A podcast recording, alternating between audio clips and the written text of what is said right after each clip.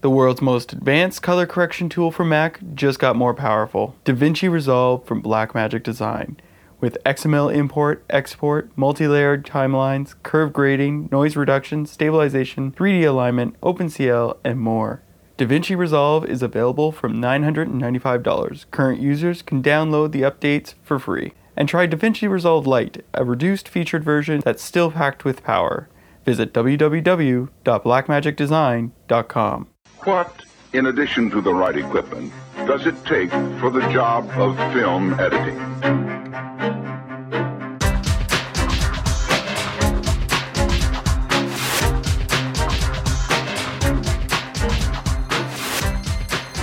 Welcome to the Cutting Room. I'm your host, Gordon Burkell, and this week we've got something special for you to listen to. So, I recorded this a while ago, uh, but then NAB got in the way, the Assembly magazine uh, output got in the way, and I finally get to get it out to you guys. So, Cindy Clarkson is a, a phenomenal editor from Australia, and uh, the two of us have talked a lot online, and then we finally got to meet at the Toronto Film Festival and then from there, we've just sort of blossomed a friendship, I guess you could say. And so finally, the two of us got a chance to sit down and do an interview. Now, here's the thing we probably got through a fraction of what I would love to have asked her. Her resume is phenomenal. Go to IMDb, check out Cindy Clarkson. Uh, just to give you a sense, she did. There's two films in particular that I loved when I watched them, which was Van Diemen's uh, Land and then, of course, there's Every Night, Every Night, which is really a tough film to get through in terms of um, the the content that you're watching. But they're both phenomenal films. If you're into skateboarding or you're into documentaries, definitely check out The Man Who Sold the World. And sold is S O U L E D, like the shoes. Uh, and then, of course, there's Canopy, which just came out in well, came out in Australia a little while ago, but it's probably just coming out into the rest of the world. Uh, phenomenal movie, and Cindy was lucky enough that she got to take part in some of the uh, Dolby Atmos uh, mixing, which is a whole new thing. Uh, she wasn't the mixer, but she was there and got to have some say in terms of you know what how the audience might see it. So we talk a bit about that in a later episode. Uh, but in this episode, we're going to sit down and learn about how she got into editing and what have you. The other thing you should know is that she wrote a couple of articles for the ASE, the Australian Screen Editors, for the Assembly magazine. And so you can always download that and read her work at aotg.com/assembly. So in the meantime, enjoy my interview with Cindy? I do enjoy what I, I work on, which is independent features, um, hmm. but they're not well paid, as we all understand. Um, and I've got to a stage where I'd like a bit more money on a regular basis. And of course, the way to, to do that is to cut television. So mm-hmm. I'm trying to get producers to and directors to perceive me as someone that would be capable. And of course, it's always that thing of uh, someone taking the risk. Which makes no sense to me because story, story. You know, at the end of the day, it's like a good story will will sing, right? No matter yep. no matter what. And it, I always find that frustrating because I have friends who are in television trying to get into features and they're hitting the same wall, and it's like, oh, you've never cut a feature, so we can't. We're worried about that. And it's like, well. You know, he's he's. You know, I have one friend who cuts an hour show every other week like a f- wow. And it's like, but you know, cutting a feature, they're worried about him. So. Well, I, I feel for him. Um, I, I don't know whether it happened in your industry the way it did here, but in the 90s, certainly through the 80s um, and 70s, we were, in 1970s, we were absolutely willing to take risks and do all sorts of things with filmmaking. And I'm not just talking about editing, I'm talking the way we shot it, the way we wrote it, mm-hmm. and everything else. Um, but towards the 90s, we started getting cautious. And from then on, it's got to the point where unless you are recommended highly by several people, you're just not going to get a shot. Wow. And that, it's interesting because that was going to be one of my questions was about uh, the history of Australian cinema and and the sort of uh, Australian new wave and the what uh, Quentin Tarantino refers to as Ozploitation yeah. films. And I was going to see how that sort of where where sort of you fall in that. I guess it kind of ends just before you're you start cutting. Uh, but how that influenced your work, or if it influenced your work at all? Um, well, yes, it would have influenced my work on a subconscious level. I don't know early on in my career would it because I was mainly assisting, not editing. Um, because the heyday and the exploitation films that you're talking about are the 1980s, really, mm-hmm. um, where Australia had a, a tax incentive called the 10BA, where if you invested money into a film as whether you were in the film industry or not, as a punter, you got 100% of your money back on tax in your tax claim. So it was a way that um, to revive the Australian film industry. I'll take a step back. Um, 1970s, Gough Whitlam is elected into um, Parliament with the Labor government after years, like scores of years, of not being in government in 1972. And he brings with him a change. It's an intellectual change on so many levels. He's the first Western, um, well, in our case, it was our prime minister um, or head of state. Let's put it that way. Well, mm-hmm. Even that's the long term. Anyway, he go, he recognises China and visits China, and is the first Western leader. There we go, leader to do it. Mm-hmm. Um, he begins the recognition of Aboriginal rights. Um, Aboriginals, the Australian Aboriginals got votes finally got the vote in the late 60s. Um, but he started forwarding that process, um, which from then on our governments continued to do, culminating in um, Kevin Rudd saying uh, sorry to the from the nation to the First People um, several years ago. Now it's probably about four or five. I could be wrong about that date which is great. And in amongst all those changes that the Whitlam era brought to us, um, part of it was the revival of the Australian film industry, and this is where 10BA came in. So by the 80s, um, we had a flourishing industry that was regularly making films and back to back and quite mm-hmm. consistently producing out um, not necessarily the best films ever, and definitely the exploitation films, which is where the documentary, not quite Hollywood, um, delves into it in quite in depth and explores all those kind of films. And that was the era that I was starting to go to cinemas with my family, with my mates. Um, as a teenager and watching them. So I saw Man from Snowy River, Breaker Morant, um, Razorback, was aware of things like Turkey Shoot, which is currently being remade here again. Um, so I saw a majority of those films and also was aware of what we were making. Um, although I wasn't aware that I was going to be a film practitioner until my second year in university, where I um, realized that an elective I was doing, which was film, was actually something I wanted to do because it was uh, teaching us or gave uh, the students, the university students, the opportunity to learn how to be a cinematographer or a sound individual. So you learned how to record on location and also mix. Um, and then there was also editing. So I mm. enjoyed editing and putting the pictures together because before then I wanted to be a writer.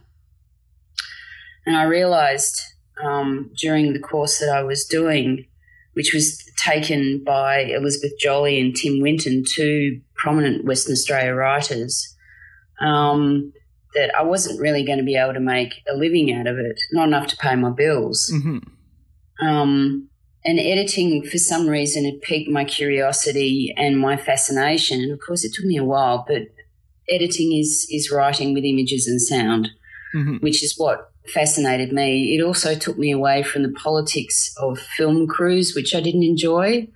I also didn't enjoy standing around waiting for things to happen. And as we know, as an, as editors, um, the joy of of a cutting room is that you are constantly engaged. Mm-hmm. You are always thinking. You're always doing. You're communicating and talking with either your director, your producer, um, or your assistants if you're lucky enough to have them. Um, so you're constantly thinking and working the process, and and that engaged me enormously. And collaboration. I really enjoyed the process, and I still do, obviously, of working with another individual, mainly the director, to get their vision, to find um, what they were seeking to uh, explain, put across to the audience, whether that be just enjoyment of entertainment for the five minutes, the 90 minutes it lasts, or to get across a piece of information that they think is incredibly important that the community needs to know about. So, um, that's me rabbiting on, really. well, no, I was gonna because it's funny because we sort of just started the interview. So usually my yeah. first question is like, "How did you get in into it?" But I was sort of uh, in the research. I was like, "Oh, this really getting into the the uh, uh, exploitation or the new wave, Australian new wave," and I sort of started getting wrapped up in this sort of how the culture sort of defines the films for a bit, but then there's there's always the Hollywood influence. So this weird yeah. dichotomy, um, or sort of mixture of styles. Um, so, do you still write? Do you still get a chance to try try writing, or? Yeah, yeah, I, do. Um, I I haven't really shared it with the universe as such, but I do enjoy writing, and I I do have um, short stories or observations that I've seen during the day, whether it be an interaction between people or nature or, you know, a sunset or something like that, then I'll sit down and describe it in words for myself. Mm-hmm. Um, it's more a personal thing now, although since being a teenager, I've been writing a set of novels. Mm-hmm. Um, thankfully, they have managed to mature into something less than copying everything I've ever seen or read. Um, and I get great enjoyment about thinking about how this character would do such and such with this by when confronted by this circumstance. Um, I don't know if anybody will ever see the light, see them. Um, there's about three of them that I've managed to complete, with another nine of them in bits and pieces. Um, but I, I, just enjoy the challenge of it and I dip in and out when I'm I'm not working. When I'm working, I, I can't write. I, I need mm-hmm. to be completely absorbed and focused on the film at hand, whether it be drama or doco. Well, it just it makes it. The reason I brought that up is it makes me think of. Have you ever read that um, Eisenstein article that he wrote? Um, I think it's called Dickens, Griffin, and the Cinema of Today, or something like that. It was written a long time ago yeah. Um, and it's all about how Charles Dickens, the way he writes, is very similar to the editing of uh, of Griffin, uh, Griffith. Oh, okay. No, and it's I all about. Yeah, it's all like you know he takes like little lines from Dickens and he's like, oh, this is like a crossfade, and oh, this is like a a smash cut. No, this is you know. So he sort of applies it and is like the editor is the writer of today and all this stuff and it was sort of this small insight. That's why I thought that was really interesting that you started out as a writer or getting into writing. Yeah, I I just was lucky as a teenager. I found that's what I wanted to do.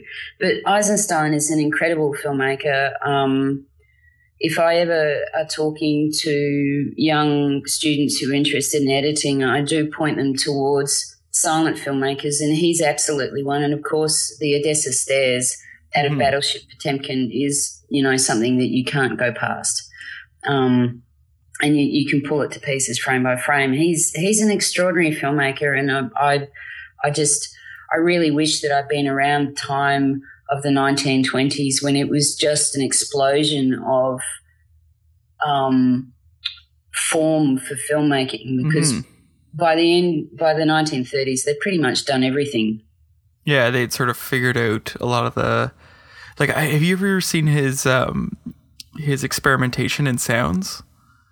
Yeah. And even that, like, I look at that and I'm like, wow, there's experimental filmmakers nowadays who are sort of doing this. And he was like, he was doing it back in the 30s. You know? Yeah, totally. I mean, every everything that we do, of course, we're reinventing stuff and we're using new technology and we're finding different ways of expressing it and layering it and um, putting it out there, which is awesome.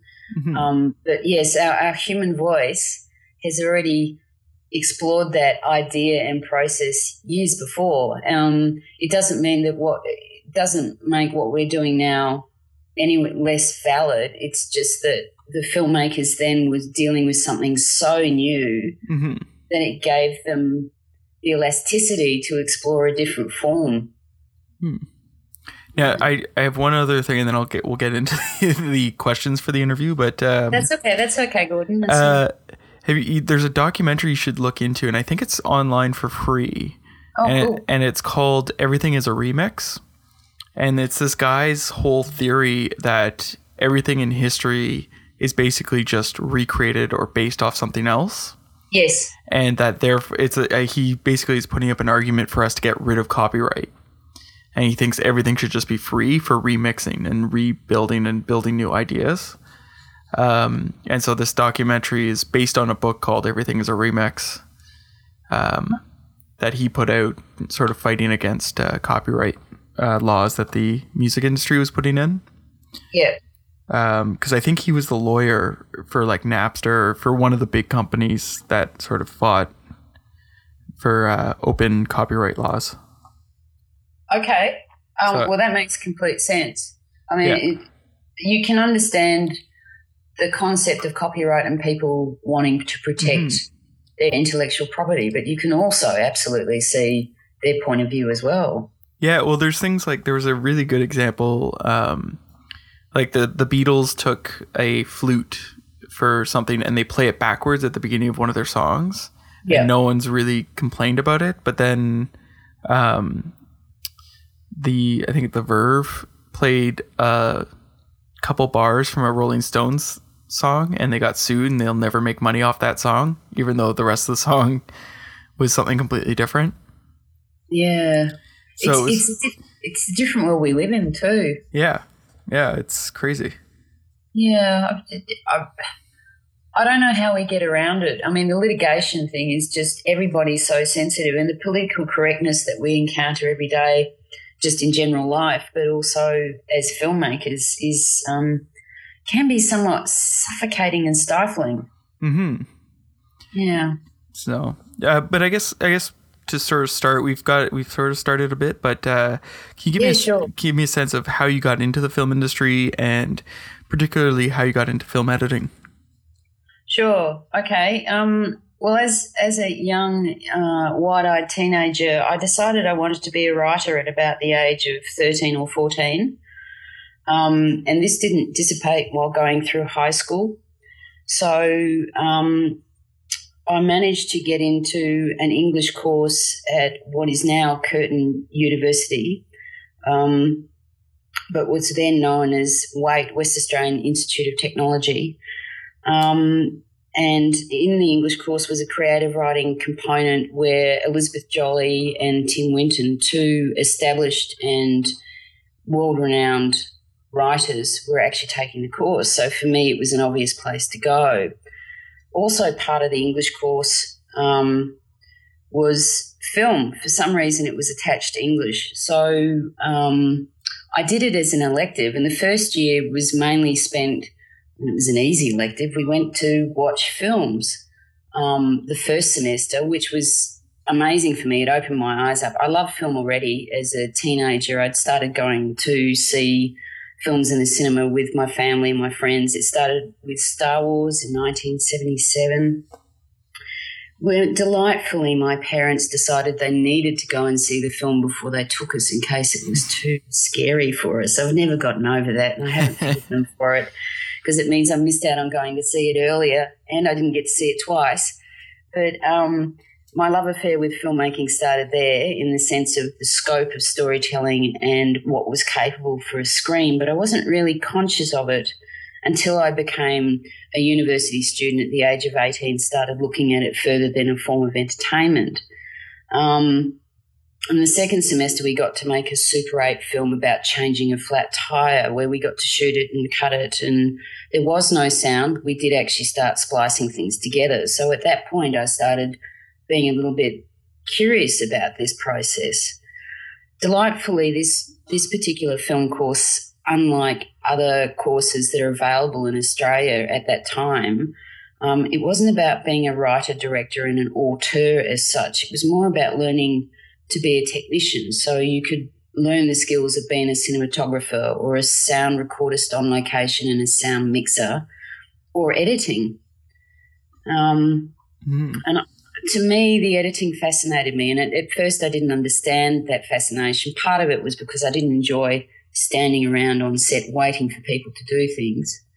Um, and part of it was because I kind of enjoyed the one on one with the director and talking to them and communicating and trying to work out what they wanted, what we had with the footage, and how we could do it. And by putting the pictures and sound together, I started falling in love with the way that by changing the pacing or changing a shot or not editing or just using all the close ups and forgetting about all the wide shots or, or alternatively the other way, how, how different that made the story, whether it be a documentary or a drama. Um, and it took me a long time later for me to realize that actually it is writing. It's just a different form. It's writing with picture and sound. And I, I realized that's what I wanted to do. So at the end of my, what ended up being a Bachelor of Arts in three years, I ended up with a, um, a double minor in, sorry, a double major in film and TV and creative writing with a minor in literature. Hmm. So I was extremely lucky. I got the best of both worlds. I ended up still being a writer and wanting to write, but suddenly had the capacity to find work and edit because of the Perth industry at that time, because I was in Western Australia, mm-hmm. um, was quite alive and was actually making stuff over there, mainly kids' television or documentary, but I could find work and it was fantastic. So, so what was some of your early work then in, in the industry? Um, as an assistant, I managed to work with a company called Barron Films, um, and I worked on Heydays. And there is one other series which is just escaping me at the moment. Uh, A Waltz Through the Hills. There we go. I went through from the picture assembly through to um, the end of sound edit as an assistant on that. Um, and I also had the luck of cutting um, or being involved with a documentary on the America's Cup, which happened in um, 1986 and 87, across the end of 86 through 87, um, where the BBC came down because they were doing a three part documentary on the America's Cup. Mm-hmm. Um, and it, that was the year that Alan Bond was trying to defend the Australians having won it in 83. Um, so I got to work with this high high end BBC documentary editor called Dave Thomas. Um, and worked with him for about four months, and he left. And um, I went on working in the industry. And one day I got a call saying, "Do you want to work in England?" And I, I kind of sat back and went, um, yes. yeah, I was gonna say that you had yeah. to sit back. yeah, well, I, I, I, I hadn't really had much communication with David since he'd left. Mm-hmm. I think I've written a couple of letters. It's before the internet. Um, and I maybe phoned him once. I don't know that I had actually done that. So we were in a little bit of contact, but not much. Um, and he rang me and he, would asked this question and he said, Well, there's a, an opening coming up for a holiday relief film assistant editor at the BBC. Do you want it? Now, my brain went immediately yes, but I had a situation where I was recently engaged. Um, I was in a relationship, and I, I, I, couldn't just say yes because I had to consider my partner, Matthew. Mm-hmm. Um, so the, my answer to him was yes, absolutely, but I need to talk to Matt.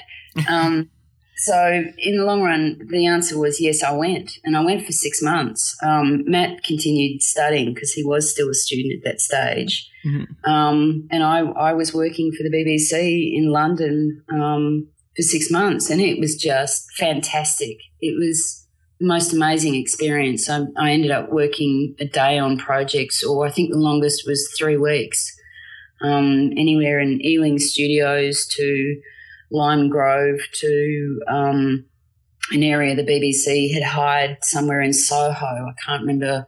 I think it was the radio workshop material.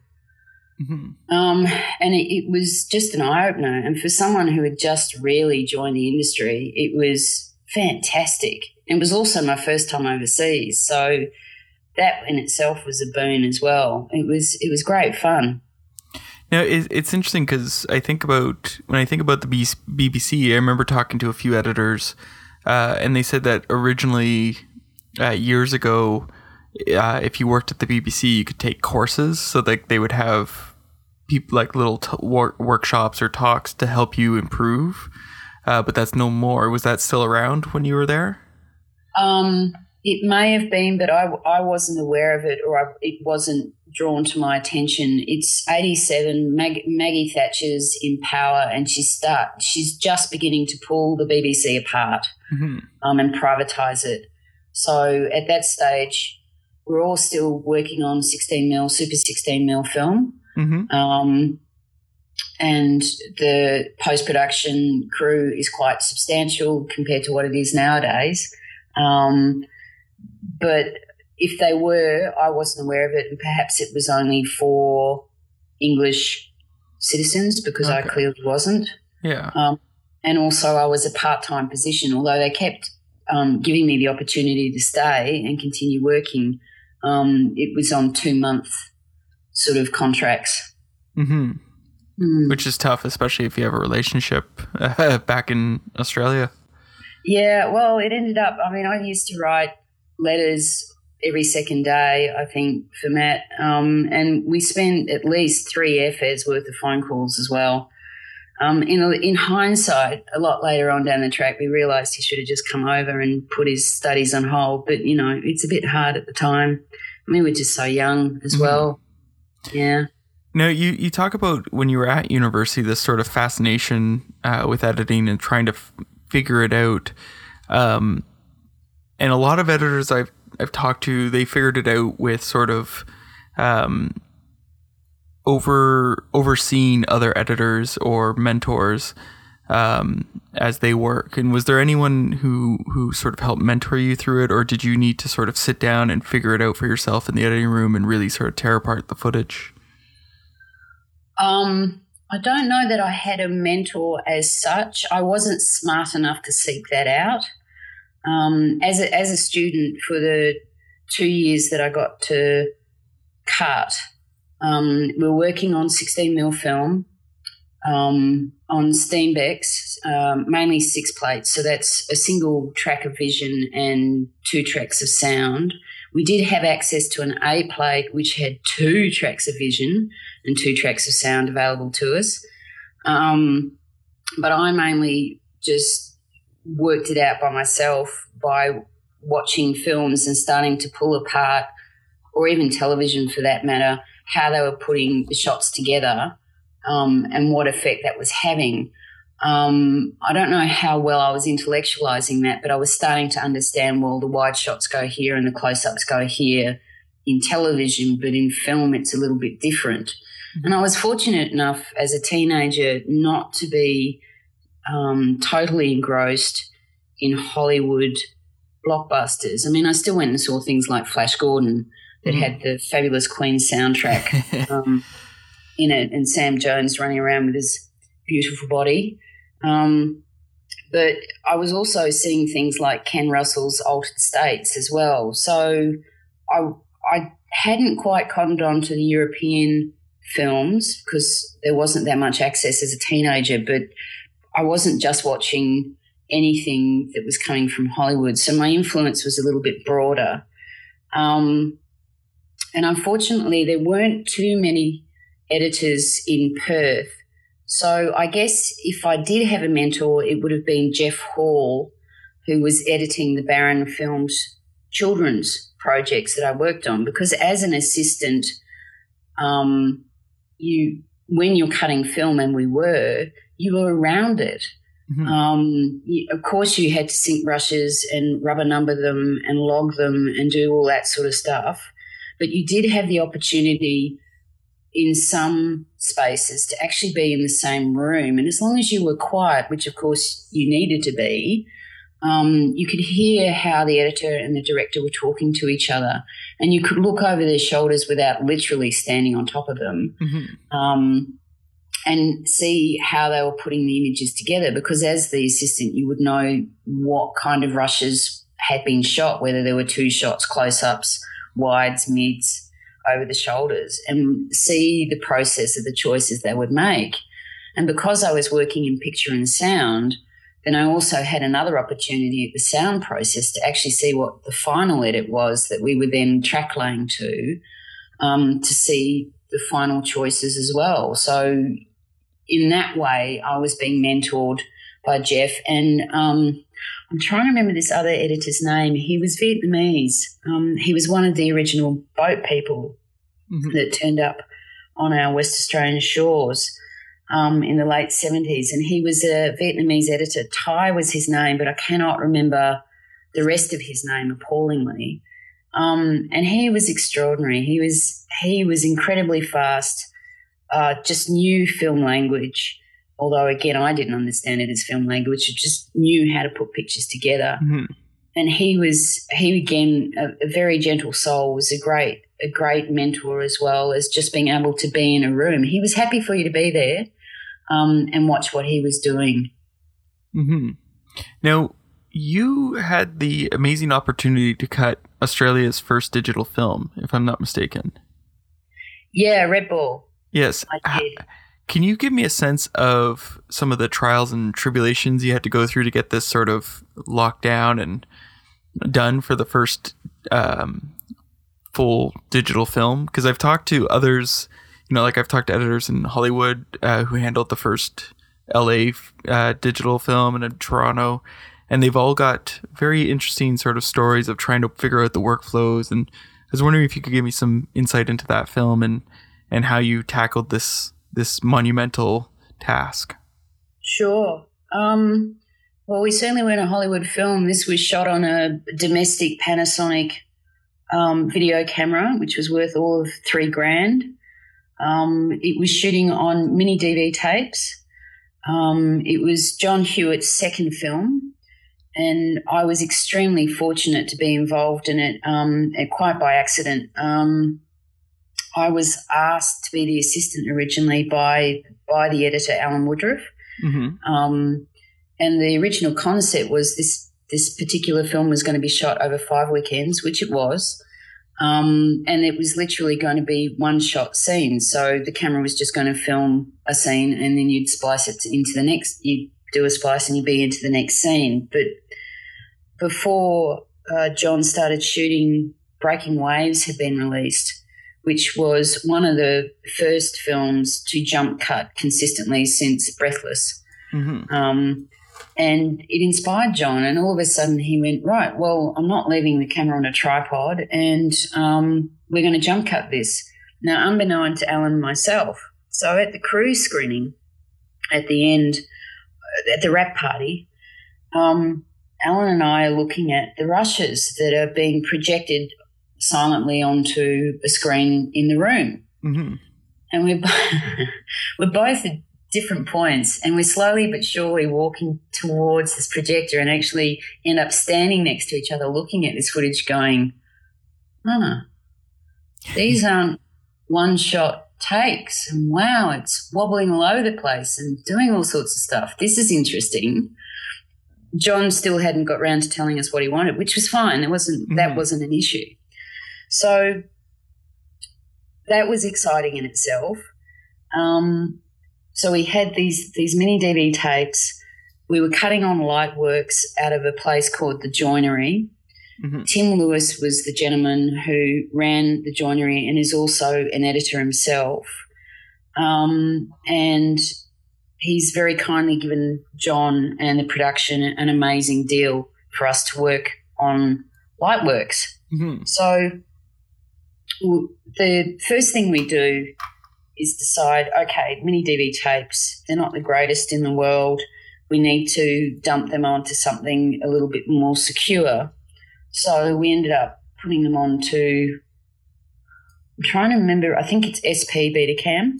Mm-hmm. Um, and we went over tapes of John's first film called Bloodlust, has been re released if anybody wants to try and find it. I have no involvement with it. It's atrocious. And um, John knows my feelings about this, so I'm not saying anything appalling about it.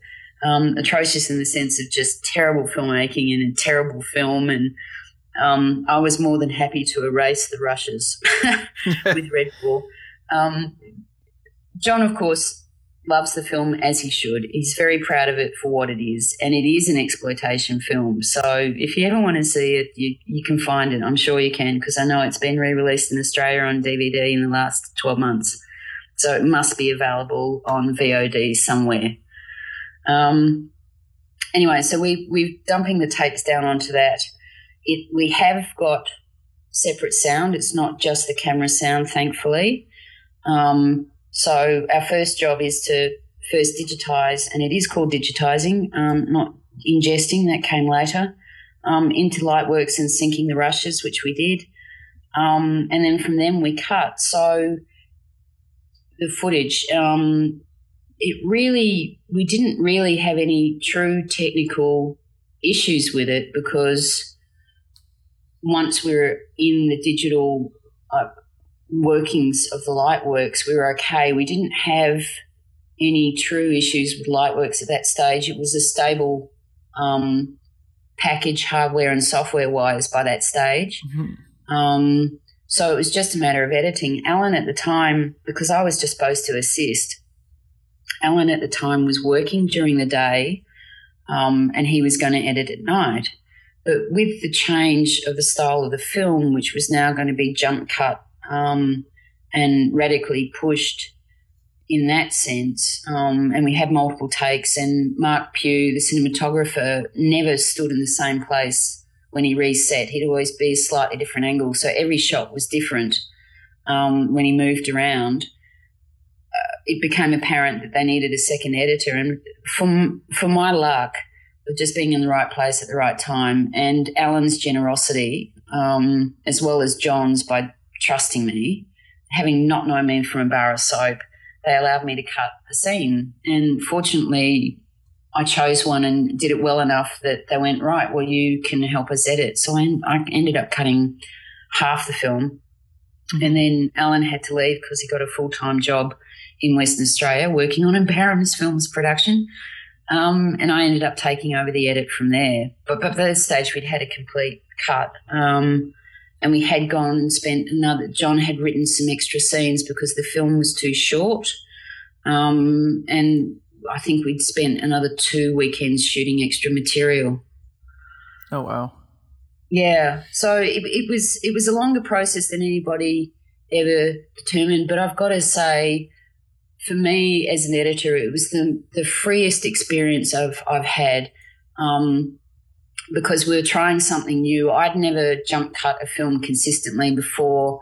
Um, Mark's photography was visceral, it was constantly moving. Um, John was willing for you to go anywhere with it. I mean, obviously, he had input later um, where we changed things and adjusted shots and changed whatever we needed to do.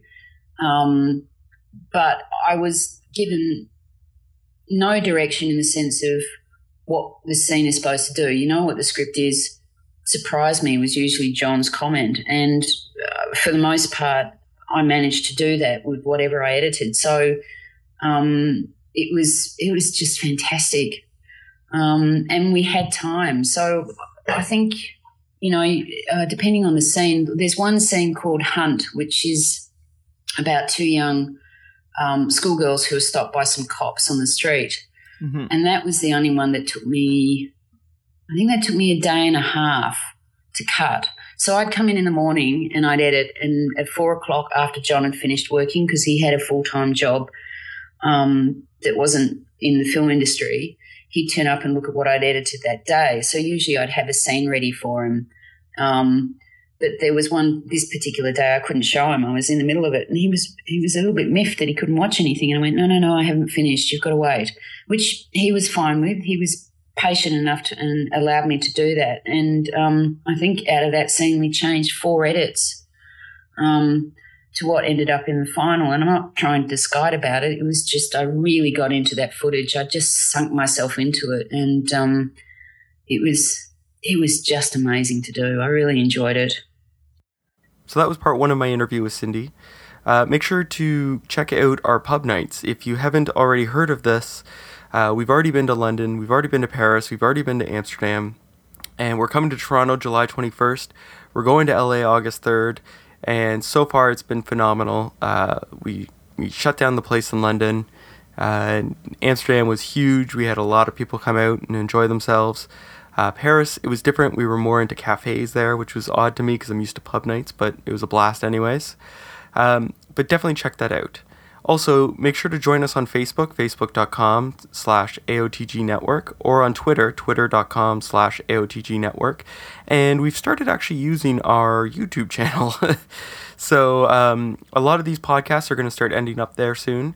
And we're also going to uh, start creating unique content for YouTube, for, for editors, for VFX artists, anything we can think of. Uh, in fact, we have a new series coming out that we'll tell you about soon in the meantime, I've got to thank Cindy. Again, check out her work. Go to imdb.com and check out Cindy Clarkson. Of course, you can see her written work in the assembly, aotg.com slash assembly. And of course, you can uh, always catch her in the theaters with her films Canopy, Van Diemen's Island, Every Night, Every Night, uh, The Man Who Sold the World. Just, just a tiny sliver of all the work she's done. So definitely check it out. And of course, thanks to the Australian Screen Editors for organizing this. And of course, my producer, Lauren Woodcock. I'm Gordon Burkell. Thanks for listening.